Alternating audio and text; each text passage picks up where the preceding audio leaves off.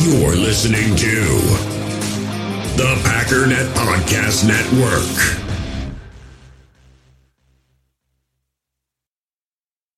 We all have smartphones, and we all know they're pretty amazing, but they also can be amazingly distracting, especially when we're around other people. So, US Cellular wants us to reset our relationship with our phones by putting down our phones for five. That's right, a company that sells phones wants us to put down our phones. And to see what we find, learn more at uscellular.com forward slash built for us.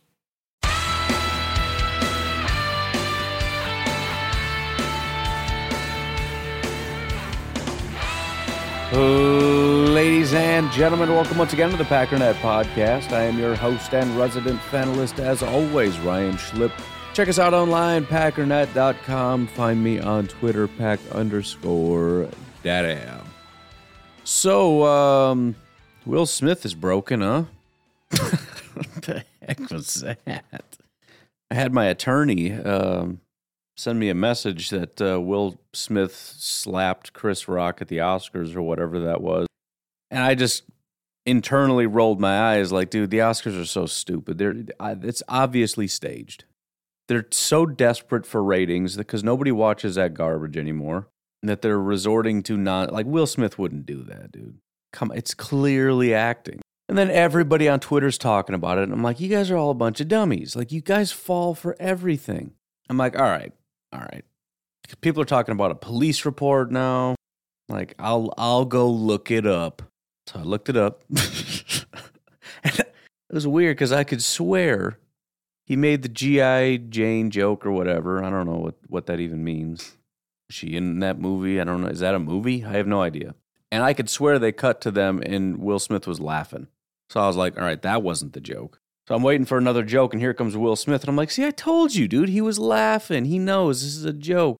And then I saw the slap, and I'm like, well, that looked violent. I'm not going to lie. Like, I mean, it didn't look like it hurt, but there was a lot of force behind it. It was like a weird from the hip slap thing. I don't know what that was, but then he started screaming, and like his eyes started watering, and he started swearing.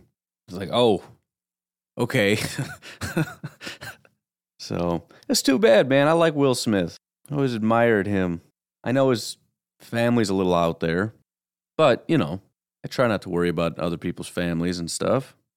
You ever seen that video of him talking about, you know, if you run with me on a treadmill, either you're jumping off first or I'm going to die on that treadmill?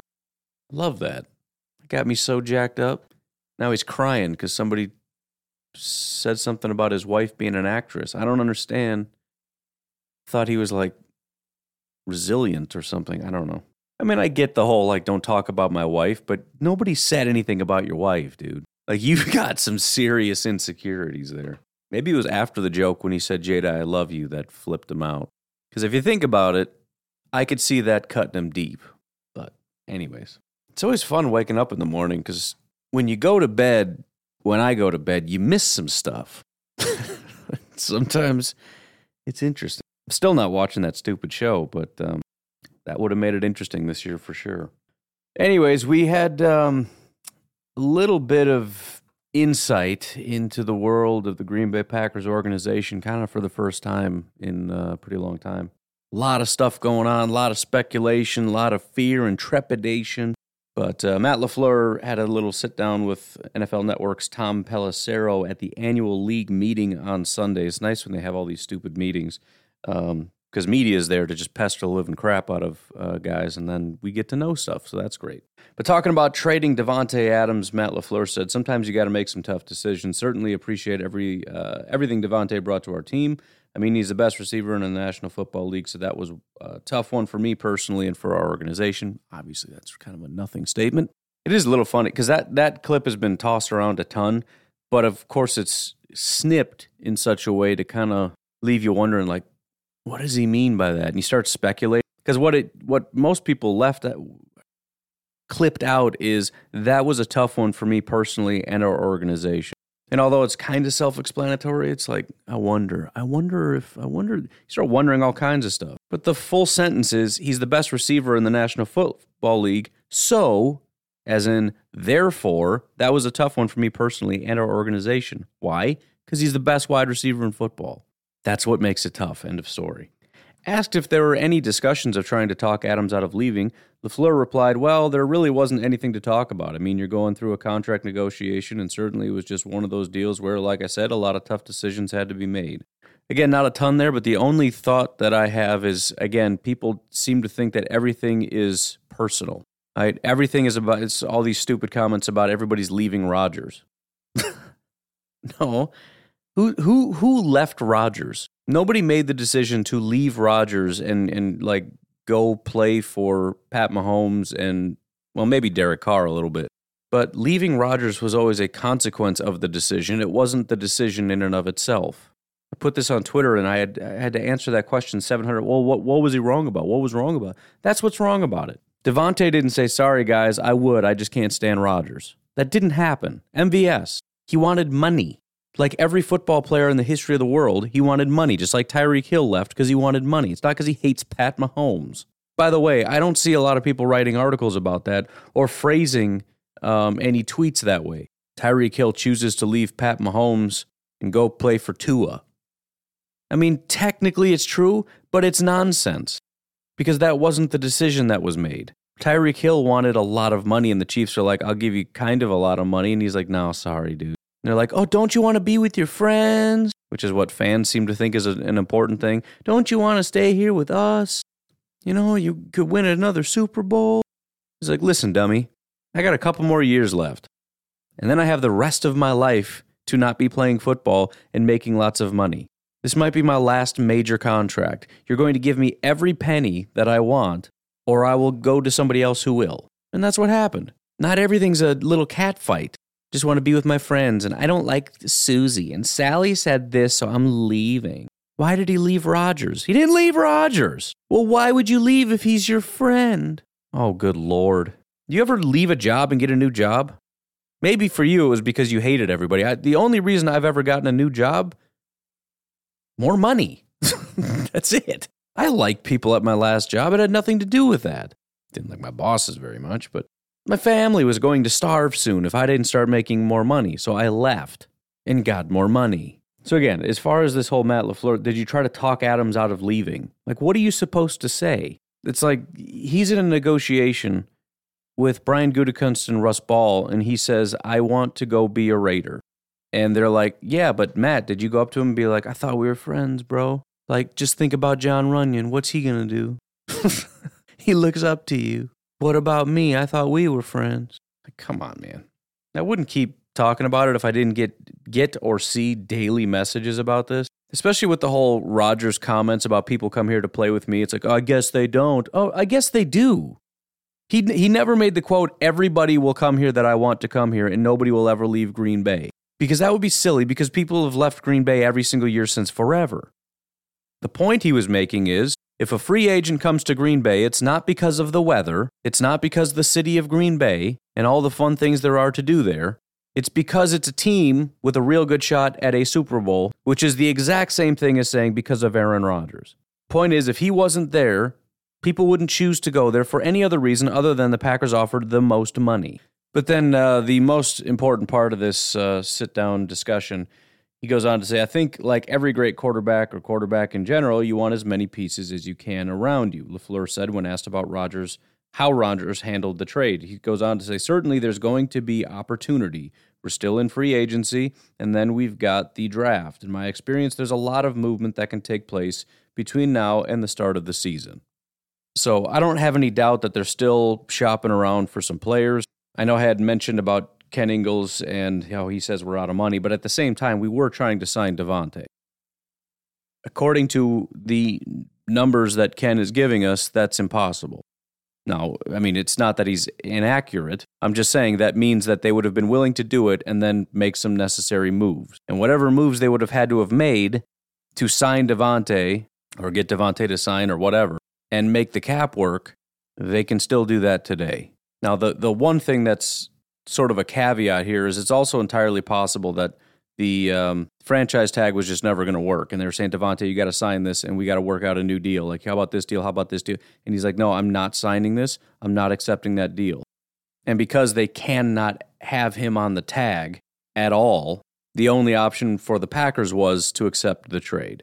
But still, I mean, it, it would have been a big chunk of money. So things can be moved around. I, I don't think there's a ton, but there's probably enough, especially with um, you know whatever deal they were going to structure Davante with. They can certainly structure with whoever else would be coming on board for us to make the contract work. Goes on to say, we're going to absolutely have to add some pieces to that room. And, you know, we've got to construct our offense around what we have. You can't look back and you got to move forward. Matt LaFleur does a great job of inspiring confidence, doesn't he? He's, he's such an open book about stuff like that. I mean, it's, it's, it, he has a unique gift of using pretty exclusively coach speak, but not using it properly. like the point of coach speak is to deflect and put a positive spin on things. He somehow is able to deflect and make everything sound horrible. Brian Gutekunst makes everything like everything's great, dude. Like, yeah, man. I mean, Davante's great and all, but uh, I love our team and we've got some great prospects we're looking at and everything's looking great. LaFleur's like, I don't know, man. We'll see. Nothing I can do now. Whatever. I don't even care. Matt, be happy, man. Get fired up. So, again, pretty obvious statement, but um, there you go. There's there's your comforting statement. The Packers will be adding someone. The the problem is they're probably not going to do enough to uh, satiate the fan base, and I know for a fact they won't do enough to satiate the media. I mean, outside of signing Julio Jones to a massive deal and using your first two picks on wide receiver, I don't think there's anything that they can do. It would have to be all three of those things, and even that you're going to find people complaining because Julio wasn't the right guy. He's too expensive and he's too injury prone and he's over the hill. And these two wide receivers, you should have gotten Olave. You should have traded up for this guy. You said that. So, you know, it is what it is. But there's your answer. They're going to add something. So, I mean, we are exactly, actually, one month away from the NFL draft. It is April 28th. Today is March 28th. So we got one month before we can say that the Packers didn't add a wide receiver before the draft. In which case, you kind of get into desperation mode, which is never fun, but it is what it is. Anyways, in other news, uh, apparently Mr. John Dorsey is back in Cleveland visiting with his old team, the Browns. If you didn't know, John Dorsey is now with the Detroit Lions.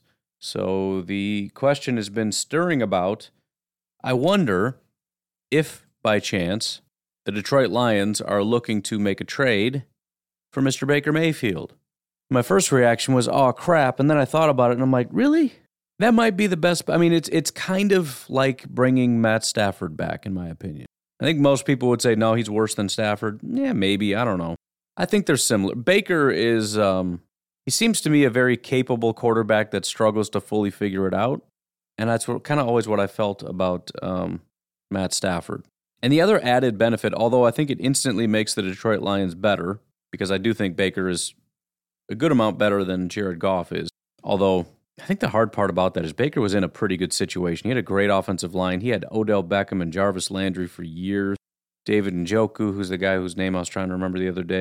Great running backs. It's hard to not say he was the thing holding that team back, one of the best pass rushers in football. I was going to say he's better than Goff, who's a, clearly a system quarterback, but it's hard to imagine Baker doesn't significantly fall off going to the Lions. But either way, I don't see this being a um, man, the more I'm sitting here talking about, I really hope this happens. Again, I still think it's an upgrade over Goff. But the best thing about bringing in a guy like Baker, and Baker is evidence of this, is that you get a guy like Baker and it makes it harder to move on. I mean, we know that they're not going to draft. Well, we shouldn't say we know that. They, they may want to draft a quarterback this year, but it's unlikely at pick two they have any interest in drafting a quarterback because I don't think there's any quarterback worth taking at two. But what about the year after? What if even with Baker they still get a top pick and are in contention for let's say a guy like CJ Stroud? Are they going to do that after one year with Baker? Maybe. I know they should, but history tells us that when you get a guy like Baker, although I guess if you get, you know, 3 wins in a season, maybe it's time to move on. I don't know. It also depends on the contract he gets and how possible it even is. But um, yeah, I think overall it would be a positive. Also, the, the, the bigger benefit man, this is just getting better by the minute as I think about this. If they do get better, I don't think they're good enough to compete with Green Bay, but you know who they are good enough to compete with? The Bears. If the Lions could overtake the Bears and put the Bears in fourth place, oh my goodness, can you imagine the laughing at the enemy segments? Can you even imagine that? Oh, the glory of it all. Fourth place with Justin Fields in the second year with his new. I had, dude, second year in a row with the dream for you. I just remembered a part of my dream, much better dream. They were running The Bears were running some kind of ridiculous play. Justin Fields was standing there. He didn't know what to do. He was looking to like toss it, and he just stood there and he started running around, scrambling, trying to throw it. To, it was like this weird, crazy trick play that didn't go anywhere, and they lost like 15 yards. And I remember just thinking, this is your new, better offensive coordinator. This is what you've done better. By the way, you hired a defensive coordinator to be your head coach, which is also a little hilarious. Yeah, I think I'm ready. Plus, it's going to take some of that sweet, sweet draft capital that they've got, which is their biggest asset right now. Building through the draft, getting a bunch of picks and a bunch of players with those picks. I'm almost starting to think there's no way it's happening because it would be so stupid for the Lions to do it. But it would be glorious. So, fingers claw- crossed for a big Baker Mayfield trade, and I mean big. Fingers crossed. I gotta go. I didn't have coffee this morning. I'm gonna go get some. I think it's too early for a break, though. Dang it. I don't actually need to take an official break, but I think that I'm gonna challenge myself a little bit. Make it to the break first. But otherwise, as far as the NFC North, there isn't a ton that's exciting. I mean, there is some more quarterback drama, which is all four teams at this point. Now that we we can at least speculate that there's a trade um, to get rid of Jared Goff and bring in Baker, there's all four teams the Vikings obviously have their Kirk Cousins drama. I mean, you could go back to last year with the vaccination stuff if you wanted to, but there's also the whole like they clearly want to get rid of him, but they're pretending they don't because they can't get out of their contract, and then he, they were forced to sign another garbage contract, and this guy's just laughing all the way to the bank, and the Vikings clearly don't have a plan to get out of this. That part's funny. And then the Bears, first of all, are exploring a trade that involves Nick Foles. I mean, he's a backup; it's not that big of a deal. But how about this one? And I want to remind everybody the the immediate escape of Chicago Bears fans when you bring up Justin Fields playing poorly is that no, he's actually elite. He looked elite. Everything about him was elite. It was just bad play calling. It was bad design. If there was a wide open receiver to throw to, he would have thrown a pinpoint pass. If he had the blocking, he would have not been on the ground. He did nothing wrong. It was only Matt Nagy. Here's a Q&A in The Athletic by Kevin Fishbain, presumably a Chicago Bears guy. Here's the question What does a successful season for Justin Fields look like? It looks like he won't have much help. What are the signs of progress that would be uh, that would showcase that he has the talent to build around? Conversely, what would be the signs signal- signaling that even if he had more help, that he isn't the answer? If this next year is all about Fields, then what is the grading criteria? I think that is a perfectly fair question by a rational Bears fan that clearly um, is at least willing to acknowledge the possibility that the guy who was one of the worst quarterbacks in football last year maybe isn't the savior of Chicago. Just maybe. I'm just saying maybe, not definitely. Here was that answer. One crucial thing I'll be looking for is consistency. We know that Fields has the physical abilities, that's true. But can he make plays drive to drive, quarter to quarter, and week to week? There was so much talk about the fourth quarter in Pittsburgh because it showed his potential, but it also didn't happen nearly enough for a litany of reasons. Obviously, Matt Nagy is that reason. There's a lot of paragraphs here to say Matt Nagy, but let's continue on. A successful season might not mean the Bears have a winning record, but it has to show growth. I love that, by the way. Look, I mean, we can't be talking about winning records here. Let's just talk about growth. I, I, I mean, he's right, but I just, I just, I'm enjoying this so much, and it makes me so happy. The quote signs of progress would be how he manages the offense, how he handles the pass rush. He admittedly at times last year he held the ball. Oh, he admitted at times last year, even better, from the horse's mouth. Can I say horse? It's just a phrase. I don't think he looks like a horse, does he? If people actually look like animals that you call them, then it's like really offensive. But I don't I don't think he looks like a horse, so I think I'm safe there. He admitted at times last year he held the ball too long or was too confident in his ability to escape. And then his ability to read defenses. That last one is nuanced and can be hard for us to glean, but if he can smoothly operate coordinator Luke Getsy's offense, it'll be noticeable. So first of all, remember how it was never his fault? In fact, Bears fans love to brag about how many times he was sacked as evidence that Matt Nagy and the offensive line are terrible, but mostly Matt Nagy. Because if you blame the offensive line, that's not easily fixable, but it's easier to just blame Matt Nagy because now he's gone, we got a new guy, everything's fixed. But as I pointed out, it's weird that Andy Dalton doesn't get sacked nearly as much. There's no other quarterback playing behind that Chicago Bears offensive line that gets sacked as much as Justin Fields. It's not even close. If you would think if it was Matt LaFleur or Matt Nagy or the offensive line, that other quarterbacks would get sacked a bunch, but they didn't.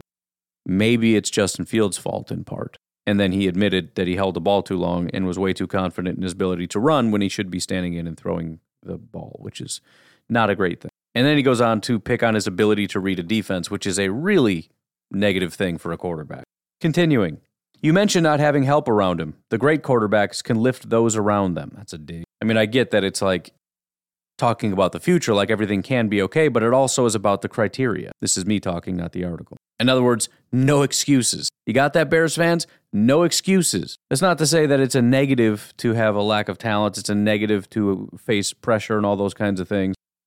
But you still have expectations of good quarterback play. You still have expectations of wins overall. Great quarterbacks do face pressure and tough defenses and injuries to their wide receivers, like when Davante goes out and the Packers have still never lost a game. He continues. Can he show the ability to do that in 2022? That is, lift people around him with what is looking like a below average offensive line and well below average receiving corps. That's asking a lot, but the best quarterbacks can make everyone around them better. Fields' rookie performance comes with a lot of disclaimers, and some are legitimate, but the struggles can't be fully ignored. If the sack numbers remain high, if he's not doing a good job taking care of the football, if he's not leading scoring drives often enough, then the organization might have to consider the possibility that he isn't the guy. Oh, it makes me so happy. Not that I want him to move on, but it's just it's just the fact that we're already here.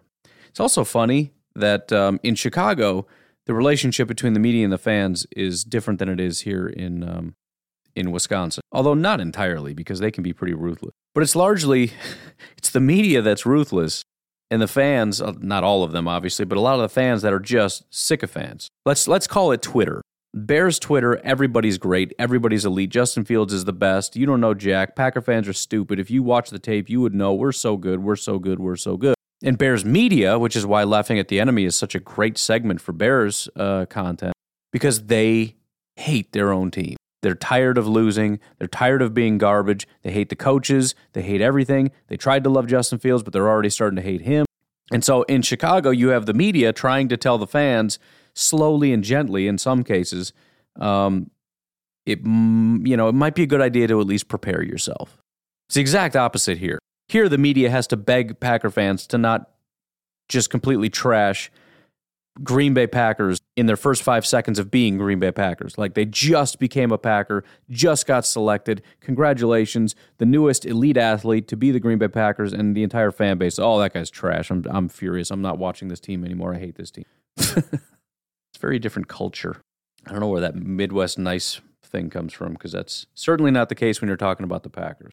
He goes on to say, We'll learn a lot about how much of 2021 struggles should fall on Fields by how he does in 2022. It's kind of self explanatory. Poles, Eberflus, uh, Getsy, and quarterbacks coach Andrew Janocko, Janocko, I don't know, will have their own grading criteria, but they should have a pretty good idea when the season ends, if not before, if Fields can be the long term franchise quarterback the Bears hoped they drafted.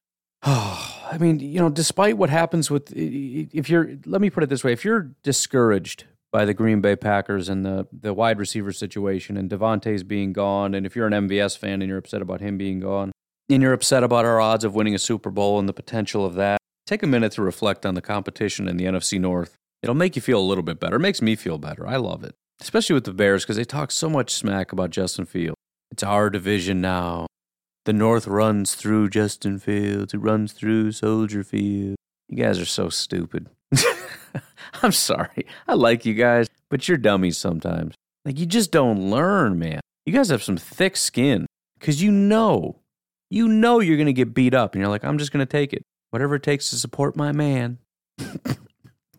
Justin Fields has a million followers on Instagram. That was your biggest win of the season. Justin Fields cracking a million followers on Instagram. That was it. That was your big W. And then bragging about, you know, how jacked he is. I don't know. That's, I guess. Anyways, why don't we take a break here so I can go get my coffee? Remember to check out Drew's GoFundMe over on Twitter, as well as Cody's over in the Facebook group pinned to the top. Any and all support would be much greatly, mucho appreciated. Remember to check out a modernfrontier.com, buy you a big old box of meat. Really, really affordable prices, and it's uh, delivered directly to your door. Shipping is included. If you use promo code MEATPACKER, one word, all caps, you're going to get $25 off that already relatively cheap order. We will take a break and we'll be right back. We all have smartphones, and we all know they're pretty amazing, but they also can be amazingly distracting, especially when we're around other people. So, US Cellular wants us to reset our relationship with our phones by putting down our phones for five. That's right, a company that sells phones wants us to put down our phones And to see what we find, learn more at uscellular.com forward slash built for us. In the hobby, it's not easy being a fan of ripping packs or repacks. We get all hyped up thinking we're going to get some high value Jordan Love card, but with zero transparency on available cards and hit rates, it's all just a shot in the dark. Until now. Introducing slab packs from arenaclub.com, the only repack that provides real value, a complete view on all possible cards, and clear hit rates for each one. Now, when I buy slab packs on Arena Club, it finally feels like I know what I'm getting. And honestly, the best thing for me and my son is the fact that we're kind of novices into this. When I walk into a card shop with my son and a card says it costs $40, kind of just taking his word for it that that's a good value. So I appreciate the transparency on grading, as well as just getting excited about seeing what you could potentially get. Right now, you can get 10% off your first purchase by going to arenaclub.com slash packdaddy. Wow, that's crazy offer. 10% off a $400 slab pack. That's 40 bucks right there. Anyways, that's arenaclub.com slash packdaddy for 10% off your first purchase. Another day is here, and you're ready for it. What to wear? Check. Breakfast, lunch, and dinner? Check. Planning for what's next and how to save for it? That's where Bank of America can help. For your financial to-dos, Bank of America has experts ready to help get you closer to your goals. Get started at one of our local financial centers or 24-7 in our mobile banking app. Find a location near you at bankofamerica.com slash talk to us. What would you like the power to do? Mobile banking requires downloading the app and is only available for select devices. Message and data rates may apply. Bank of America and a member FDIC. When you need mealtime inspiration, it's worth shopping Kroger, where you'll find over 30,000 mouthwatering choices that excite your inner foodie. And no matter what tasty choice you make, you'll enjoy our everyday low prices, plus extra ways to save, like digital coupons worth over $600 each week. You can also save up to $1 off per gallon at the pump with fuel points. More savings and more inspiring flavors make shopping Kroger worth it every time. Kroger, fresh for everyone. Fuel restrictions apply. So there was some uh, questions about a potential trade, and I, I again I more or less brushed it off because it's the least likely of all the options, but it's also the most exciting, and it's what everybody wants to talk about it because it it means getting a superstar, presumably, and that's what we want. The reason I hate it the most is because we had a superstar. So we're talking about giving up the money that we just got. We're it, it's losing everything. Imagine you had like your dream car, right? Whatever that might be $70,000, you know, truck, Tesla, sports car, whatever, I don't know. And somebody just completely smashes it, demolishes it, whatever. And you get the money that you paid for it and all that, and it's all super great, which is a huge pile of money. Again, let's say it's 70 grand. But the prices have gone up quite a bit. And so now 70 grand isn't going to get you the car that you had. So you can sit there with $70,000 and maybe spend, you know, I don't know, 10 grand, 20 grand on a car you get a car, but you got still got 50 grand, dude. We get all kinds of cool stuff. We get a big old TV, get a new grill, and take a vacation. I don't know, dude. We're going to live it up. Or you spend all of it and don't get as nice of a car. So now all you did was downgrade car. Why, why do you want to lose? Why do you want to just lose on that deal? I don't want to lose on that deal. I love that we have money. I love that we have two first round picks. I love we have two second round picks. I don't want to not have that anymore. So that is my objection. But it's what the people want. So let's look at it. One of the names that, it, by the way, I, I don't want to mention people just because it's fun. Like DK Metcalf doesn't really make any sense because I have not seen anybody actually mention that DK wants to be traded, that the Seahawks want to trade DK. Like it's just completely out of left field. It's just let's just go get DK. Like what? Where? What are you talking about? I don't know, man. I mean, Russell left, so they suck. So I mean, Seahawks probably just don't care anymore about their player. Like DK Metcalf is the exact guy you never trade. It doesn't make any sense. Seriously, what sense does that make? Like, we should just give up trying? Why bother paying him? What, they're going to use the draft picks to do what? Find young talent for what purpose? Russell Wilson's gone. Find young talent so we could trade him away or what? Because that's what we do with young talent. There, there's no, anyways, it doesn't doesn't make any sense. Maybe that rumor was out there at some point. I don't know anything about it. But a name that was put out there in the past, not necessarily from the team or the player, but in terms of it kind of makes sense, is Mr. Brandin Cooks in Houston. Unlike DK Metcalf, Brandin Cooks is not a young guy that they drafted um, that is the future of the team. He's a guy that they acquired through a trade that has been traded 60 billion times and he costs a bunch of money and your team still sucks. Now, that isn't really a reason to go to zero. But if you feel like you can get some good compensation, you'd rather have the picks than pay a bunch of money to be mediocre. The biggest issue is his contract, which is um, $16.2 million. However, there is a thought that the Texans would be able to eat some of that or would be willing to eat some of that because they're saving a massive amount of money. So if the if the complication with the trade is it's too much money for a guy like Brandin Cooks, which is a great thing because it means you don't have to give up much in terms of, of draft capital, right? I mean, if he's worth you know, $15 million and his contract is 16.2, I'm not giving you jack squat for him because I'm already overpaying, which is why a trade deal just can't get done. However, if the Texans are right, uh, all right, let me, what if we ate like $5 million of this? We bring his contract down to 11 and then we would just need, you know, $4 million worth of draft compensation, whatever that equates to. There should, we should come up with a, a chart for that. There should be a trade value chart for dollar amounts you know, like what, what is what is four million bucks equate to in the draft? I don't know because it's not like Brandin Cooks plus four million because the fifteen million is is already a representation of Brandin Cooks' value, and we're deducting eleven of that, which leaves four. So we're talking four million dollars of player value is what I'm giving you in draft compensation. I don't know, be a fun fun thing to figure out. But again, as I said, as far as the compensation goes, things are certainly tight, but there would also more than likely be some kind of a reworked contract.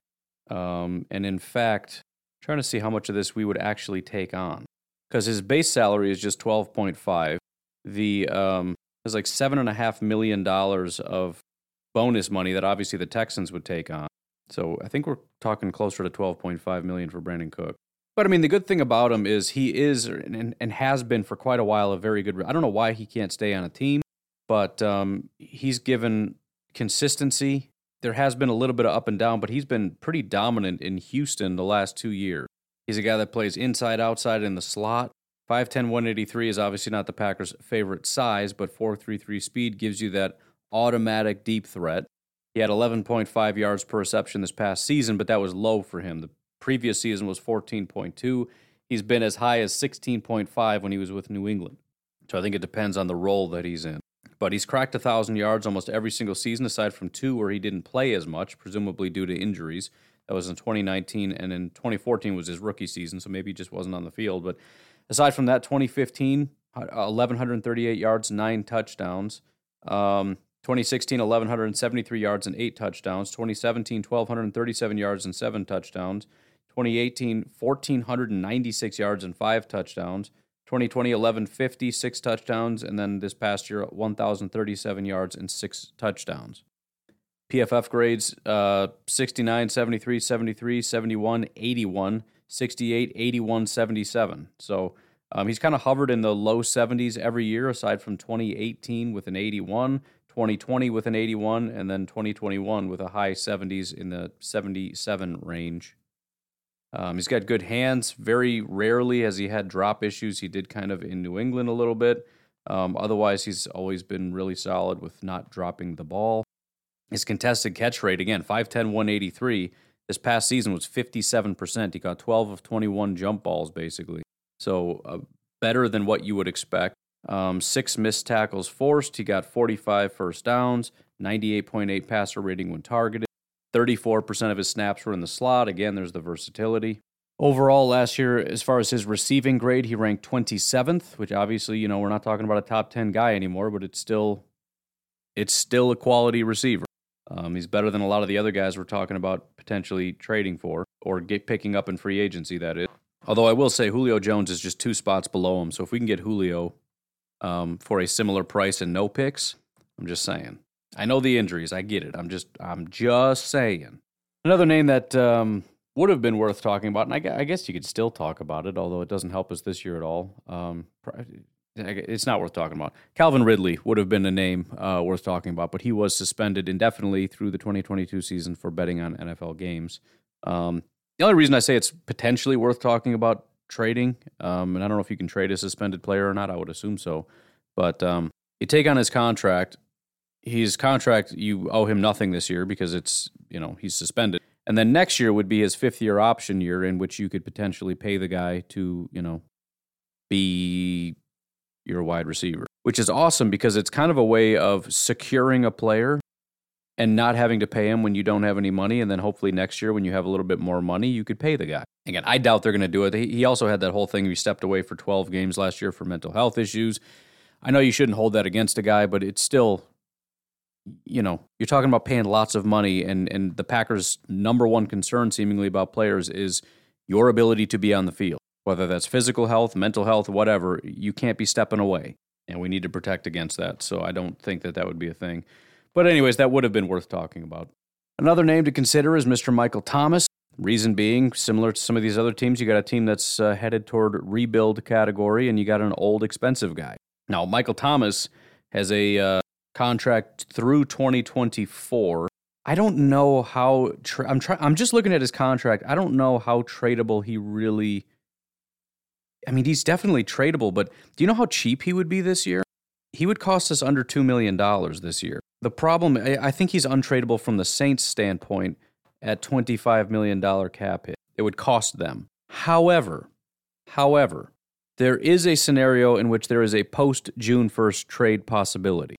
The Saints would actually gain a million dollars in cap space by moving on from him if they wait until after the post June 1. And maybe you can even trade with that designation. I'm not positive how that works. But that's the only way that could possibly work because otherwise they're going to take a massive cap hit this year which the Saints are in no position to um, to do. But his his cap hit for us would be 1.35 million dollars in base salary, and then there's a, a two hundred thousand dollar workout bonus, which I think stays on the contract. Now he does jump up though in 2023, and again, this is more reason for the Saints to move on potentially. Um, in 2023, he has a 15.5 million dollar cap hit and an 18.5 million dollar cap hit. That's pretty expensive for a wide receiver, no question. The thing is, I don't think any of this would necessarily be guaranteed, so the Packers would be able to get out of this basically whenever they wanted to. The problem is, if you're offering trade compensation for Michael Thomas, you're not going to use, I mean, you don't give up trade compensation for one year rental. So now you're talking about 2023. Michael Thomas is 30 years old. He counts $15.5 million against the cap, which is not horrible, assuming Michael Thomas is still a, a really top wide receiver at 30 years old. But I mean, you can't trade him because again, you just he, this is year two, and then similarly for year three, I don't know if you want a two-year rental. I mean, if you're giving up, I don't. I, again, I don't know what the compensation is. I mean, he was out all year in 2021 with an ankle injury. I mean, he, he had ankle surgery, and then it was kind of similar to David Bakhtiari, where there were continued setbacks and everything else. He couldn't get back on the field, and uh, et cetera, et cetera. But um, I, I, think you just you worry that there's sort of a Julio thing going on. If you look at Michael Thomas in his grades, and he hasn't been around a, a really long time. 2016 is the, his first year, but 86, 91, 91, 90, right? Clearly one of the best wide receivers in football. Then in 2020, though, a 79.6 overall grade.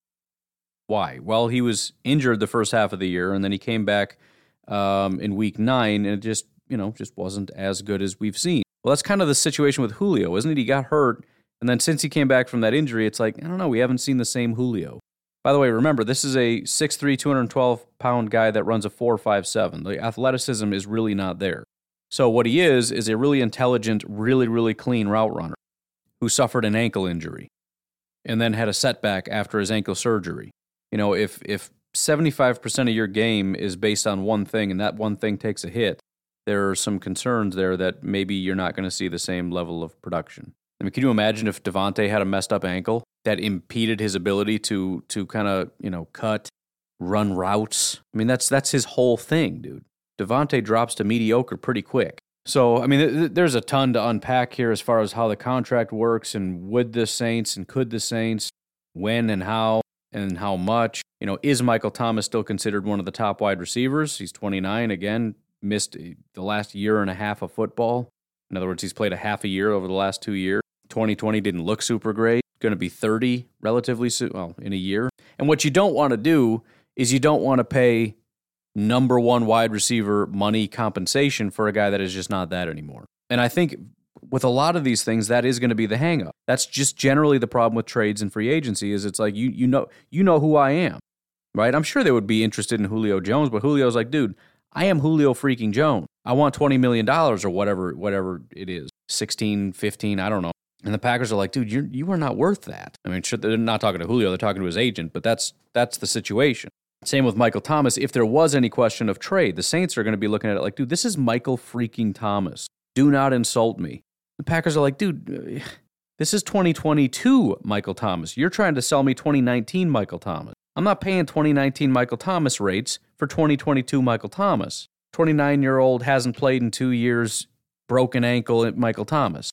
And again, this is where generally the fan base will look at it and say, dude, Michael Thomas would be huge. That's an automatic. I mean, we're back on top. It's like things just aren't that simple, you know?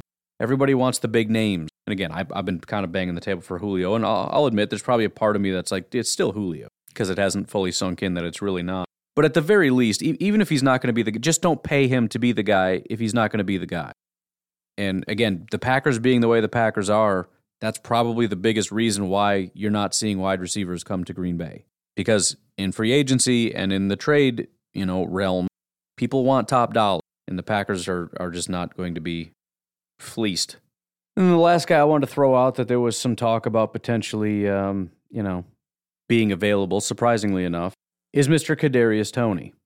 Now, Kadarius Toney was a first round pick in um, 2021 for the New York Giants, so it seems relatively unlikely, but there was some talk and consideration that maybe because the New York Giants have got a new regime coming in, obviously, this is a guy that was not drafted by him, uh, Joe Schoen, or whatever the GM's name is. It's one of those things where you come in, you reevaluate the talent. I mean, we saw what John Dorsey did when he went to Cleveland.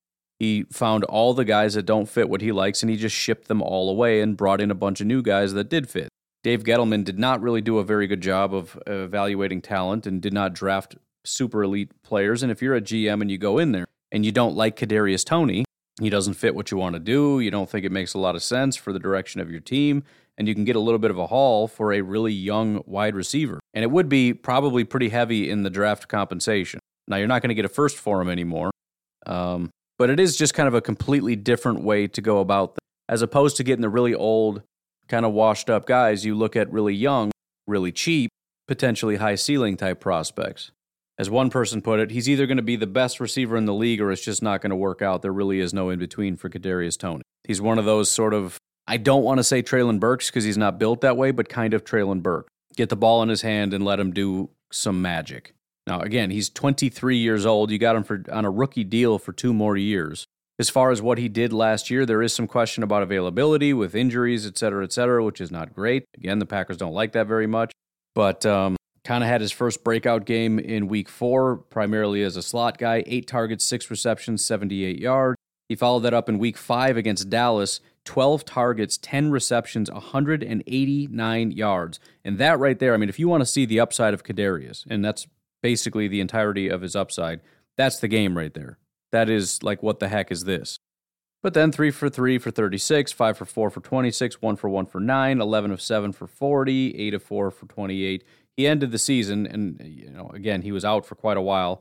Um, between the weeks 11 through 16, he was out, didn't play 17 or 18. I don't know when their bye is, but he missed several games. But he ended with 39 receptions for 420 yards and zero touchdowns. 60% of the time he was in the slot, which again doesn't super work out for what we want because he's kind of like Amari Rodgers, right? I think one of the really impressive things to look at is rather than yards per reception, because that kind of gives you, eh, it's more of just a what style of player are you, but a really good metric for wide receivers is yards per route run. And so when you look at Kadarius Toney, you say, okay, he didn't play very much because, first of all, to start the season, he was a rookie and didn't get on the field much, and then he was injured. But when he ran routes, how many yards did the guy get? So it takes into account, um, first of all, how many routes you ran. So it's a per route number, not even per play, because sometimes it's run plays, etc. It's when you ran a route. It also takes into account receptions, how many times you were targeted, and how many yards you got on those receptions, and all kind of puts it together in, into a yards per route run category. He was 11th in the NFL. And again, it's a good, you know how it's a good metric because you sort by it and it's a good list.